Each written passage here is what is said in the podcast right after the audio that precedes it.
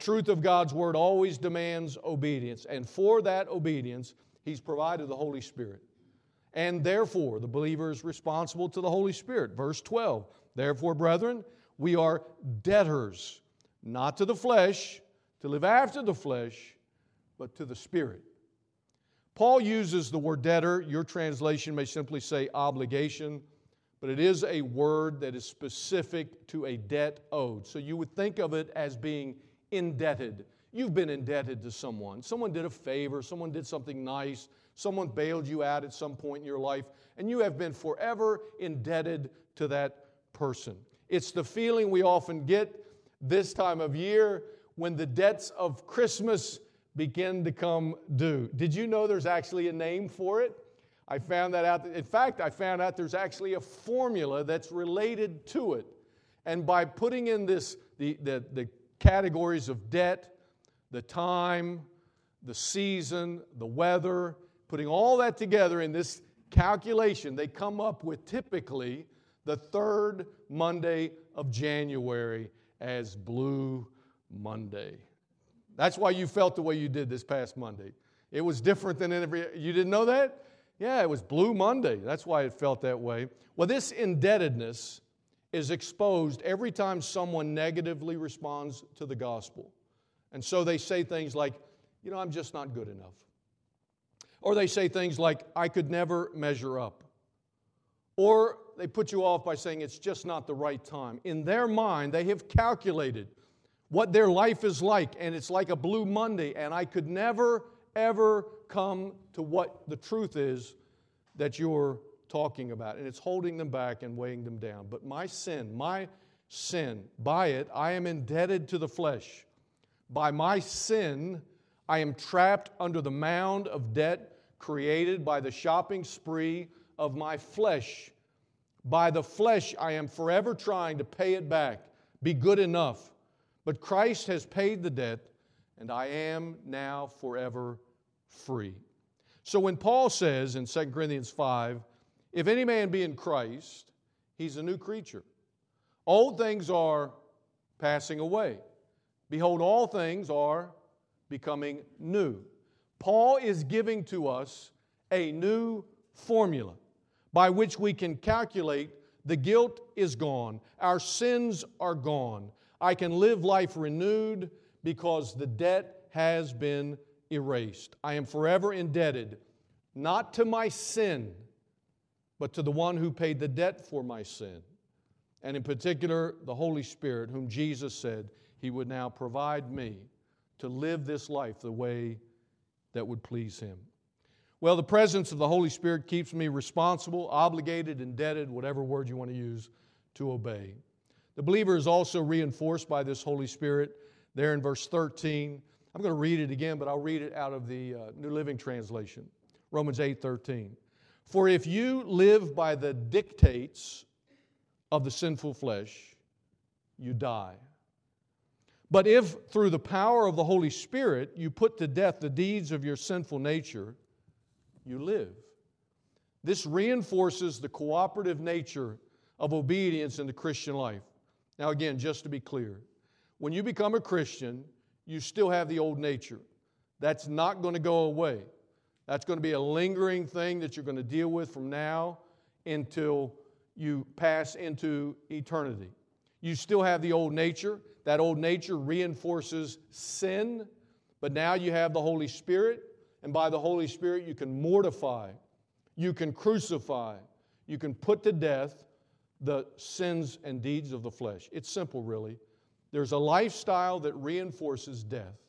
And we're not talking about losing salvation, but as a believer, there is a lifestyle that reinforces the death from which you have been set free.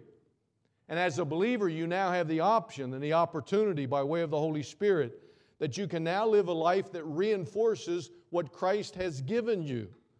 Thinking backwards, yes, without the Holy Spirit, we learned last week you're not saved. That's an identifying mark of the believer. Without the Holy Spirit, you're not saved. And if you're not saved, you will be eternally separated from God. That's eternal death.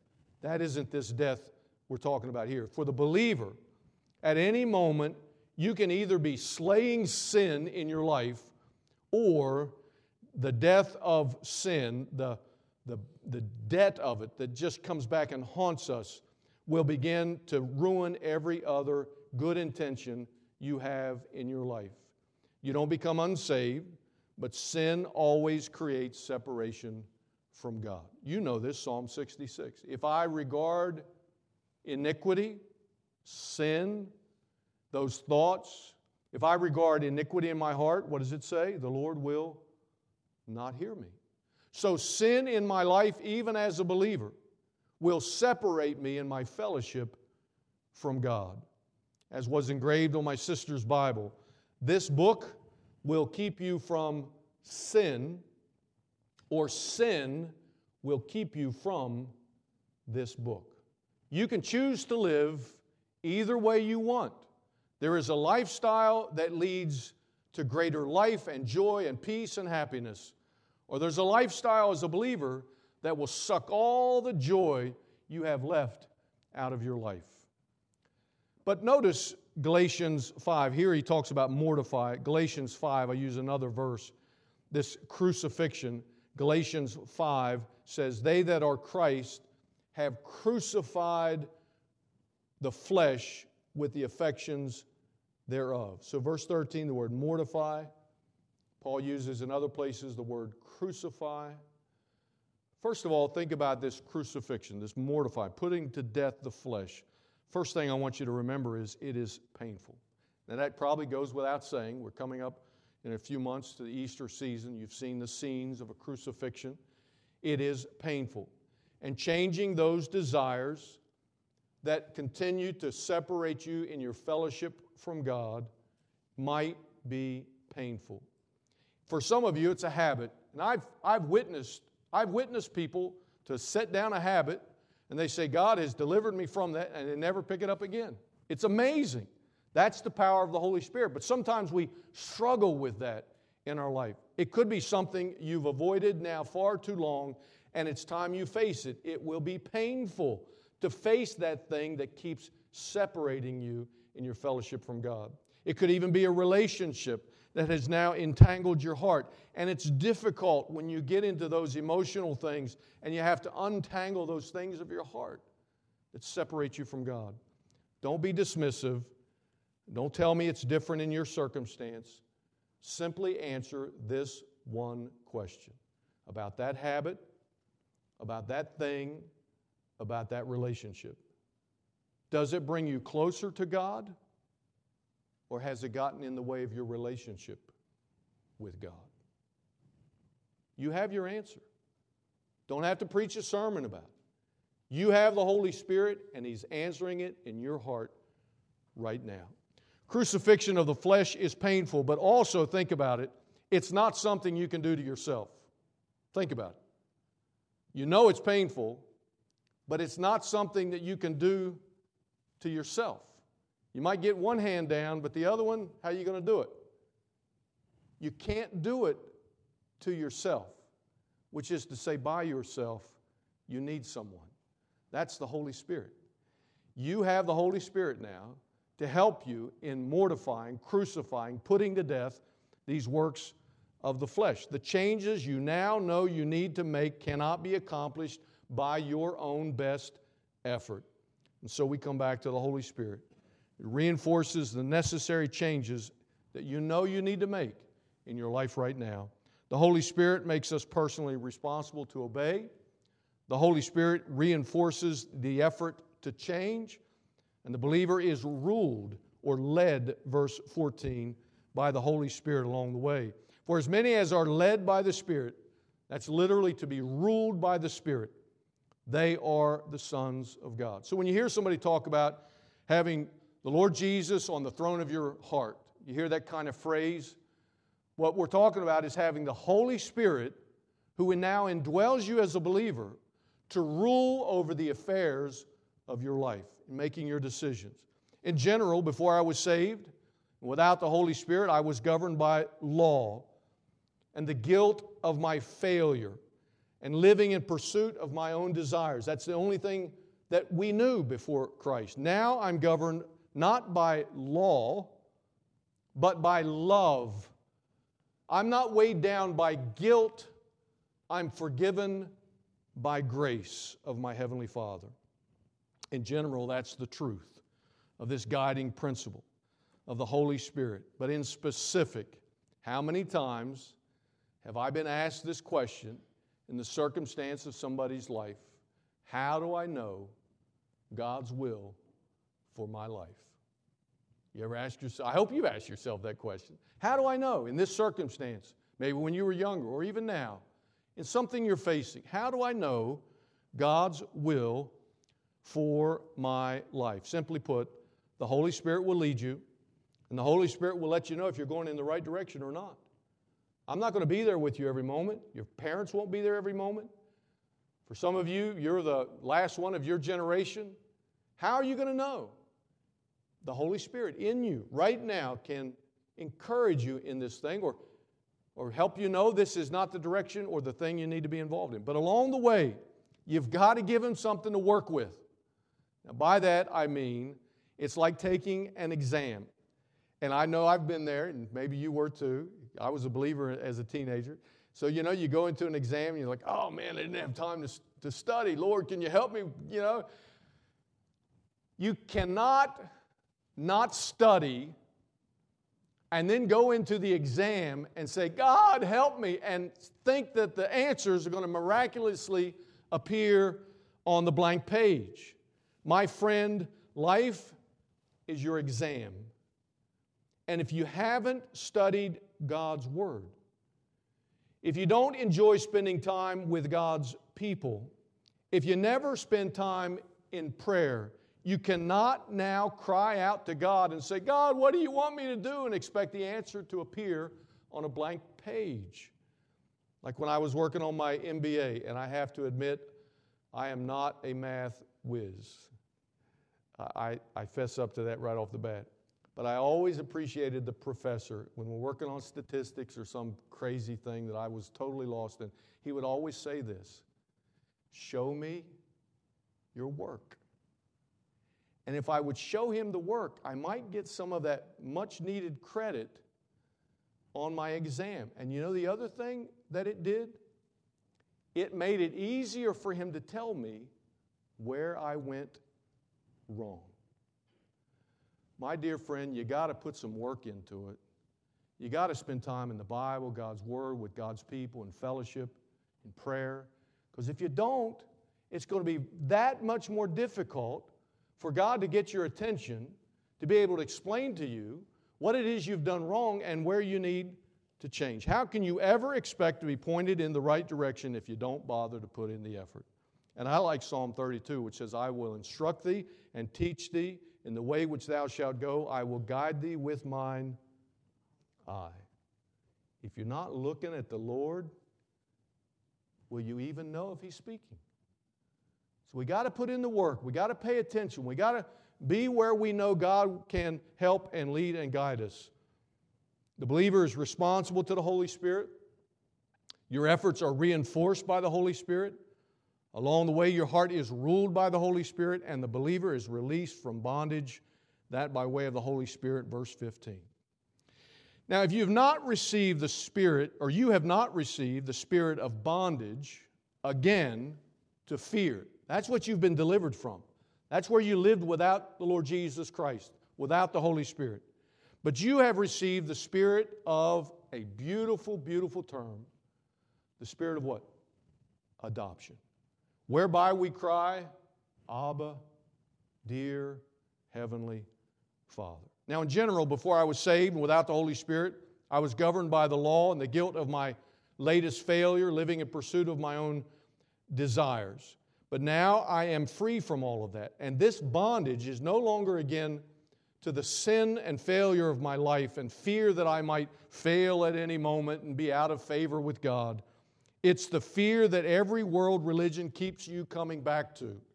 Every world religion outside of what we preach in the gospel keeps you coming back because they leave you in fear that at any moment you might fall out of favor with their image of who God is. Law demands, grace gives. Law says do, grace says believe. Law exacts, grace bestows. Law says work, grace says rest. Law threatens, pronouncing a curse. Grace entreats, pronouncing a blessing. Law says do, and thou shalt live. Grace says live, and thou shalt do. Law condemns the best man. Grace saves the worst man. Notice how Paul describes this new relationship we have, first with this word adoption. Adoption means to be placed as a, as a son, a daughter, a child. Adoption receives a child from other parents, places them into your family, raises them as your own, dis- disciplines them as a child. But the child is never living in fear that they might be kicked out of the family if they don't obey. Likewise, the Holy Spirit releases me from the bondage of Satan's grip. I'm no longer in his family. I'm no longer ruled and governed, living in fear of him. I'm now a child of God. The Holy Spirit convicts me of sin when it's necessary, clothes me in righteousness, equips me for his pleasure, and promises never to leave me nor forsake me. The verse you gave earlier. In recognition of this new relationship, notice Paul's term then. We're adopted. And as a result of being adopted, notice his term here. This term is first heard from the lips of Jesus, and that's where they learned it when he taught us to pray Our Father, which art in heaven, hallowed be thy name. And you know that prayer. It's a tender term, it's not so much formal as it is personal. For example, and I use this guardedly, my wife, she has a lot of things she may call me. I won't ask her to say many of them, but she could call me husband, and that would identify our relationship. Lena or Alyssa, they could call me dad. That identifies our relationship. They have some other words for me too, but uh, Daniel, Daniel could call me Papa. That identifies our relationship. Some of you might call me pastor. And I, personally, I, that's a wonderful term, but that identifies not just, you know, what I'm doing here as a preacher, I'm a pastor. It identifies a relationship now that we have together, an endearing term that identifies a relationship in the same way you might begin your prayer Dear Heavenly Father. You're identifying your relationship to the Almighty God. See, before Jesus, think back to the Old Testament. Before Jesus, no one would ever have thought of addressing God with such a, an informal term as Father. But it's the term Jesus always used, and it's the term Jesus used to instruct us in prayer. It is a term that comes with the assumption of His tender, loving care. It's a term of confidence that He will always respond to my prayer. A new relationship made personal now by the indwelling Holy Spirit. Released from the bondage of sin, ruled in my heart, reinforced in my effort, responsible to obey, and the believer is reassured by the Holy Spirit in verse 16. The Spirit itself bears witness with our spirit that we are the children of God. So much more could be said about that. But every time you pray down in verse uh, 26, we'll come to it another time when the Spirit is interceding on our behalf. But so much could be said. This is, this is an affirming voice that when you pray, the Holy Spirit is there praying with you, speaking. This is the voice of reassurance that we have the right to enter into the throne room of the Almighty God and speak to Him as Father. In adoption, verse 15, there's always a voice of witness affirming. That's verse 16. This is not a mysterious, don't let somebody take this verse out of context. This is not a mysterious confirmation of some new revelation that somebody says they had after eating a burrito or some night of insomnia or something like that. This is not that. This is confirmation or reassurance that as Solomon wrote in, in Song of Solomon, chapter 2, My beloved is mine, and I am his. That's what this witness is confirming. It's the assurance of my salvation. It's the fellowship we have as believers. It's the comfort that comes in the moment of my affliction. It's the time you had when some scripture that you've read before, you've heard it before, but in this circumstance, at that moment, it seems to leap off the page. What is that? That's the Holy Spirit. When some prayer seems to speak to your heart, that's the Holy Spirit. Some interaction that you have with another believer brings some encouragement in your heart, that's the Holy Spirit. Or a still small voice that ministers to you in your time of need. You're all alone, no one else, and something seems to come to your heart and give you some encouragement. That's the Holy Spirit. These are moments of reassurance brought to you by the ministry of the Holy Spirit. Later in a couple weeks, I mentioned down in verse 26 the intercessory work of the Holy Spirit. By the Holy Spirit, I have been released from my bondage. I have been ruled now, or I am ruled now in my heart. Every effort I put forward is reinforced by the Holy Spirit. I'm reassured now in my heart that I'm a child of God. And finally, this morning, the believer is rewarded. Verse 17. So if you are a child, then you're an heir, heirs of God, and joint heirs with Christ if so be that we suffer with him, that we may also be glorified together with him. Now, the only condition of this verse is if you're a child of God. And since I'll make that assumption, since you are a child of God, you can assume two things. The first one isn't pleasant present suffering. All that will live godly in Christ Jesus shall suffer persecution. So you're going to suffer in this present ungodly world. But the second part, future glory. And I'll take those two and make a summary statement. May I just begin with saying that at the time of our future glory, we will likely wish we had suffered a little more. At the time of our future glory, we will likely wish we had suffered a little more. Anytime you avoid suffering related to following after God, you're not only robbing God of His glory in this life, you are letting go of any potential future glory that you might have otherwise had. It could be something as dramatic as the young person who says, i refuse to be a missionary. I don't know, but Sometimes there, there are these decisions that come to us in life, and at some point in your life, you may have said, I'm not going to do that. It could be something that dramatic, and as a result, you'll never have the future glory of that. It could be something much less dramatic, much more personal, maybe just a moment with a neighbor that you had the opportunity to give a witness for the Lord, and you just, you just felt like it was too awkward. It was too aggressive.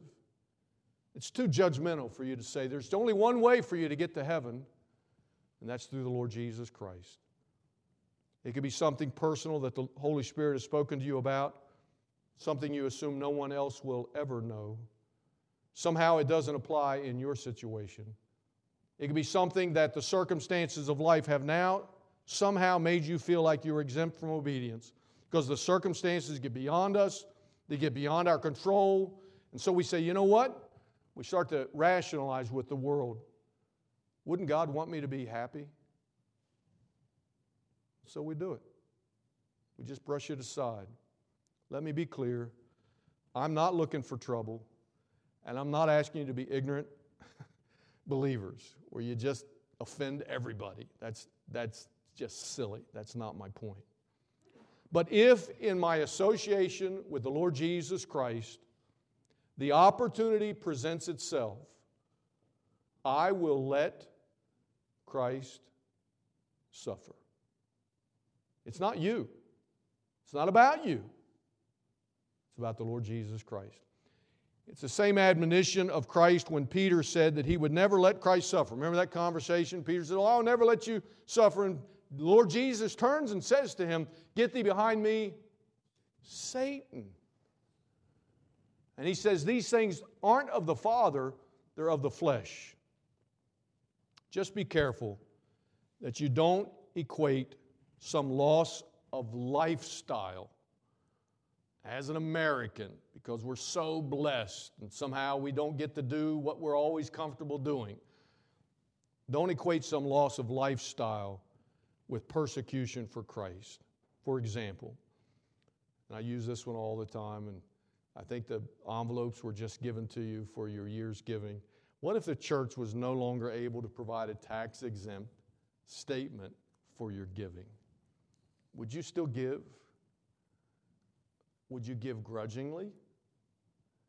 Remembering the Lord loves what? A cheerful giver. There is no more or less reward in heaven for tax deductible gifts.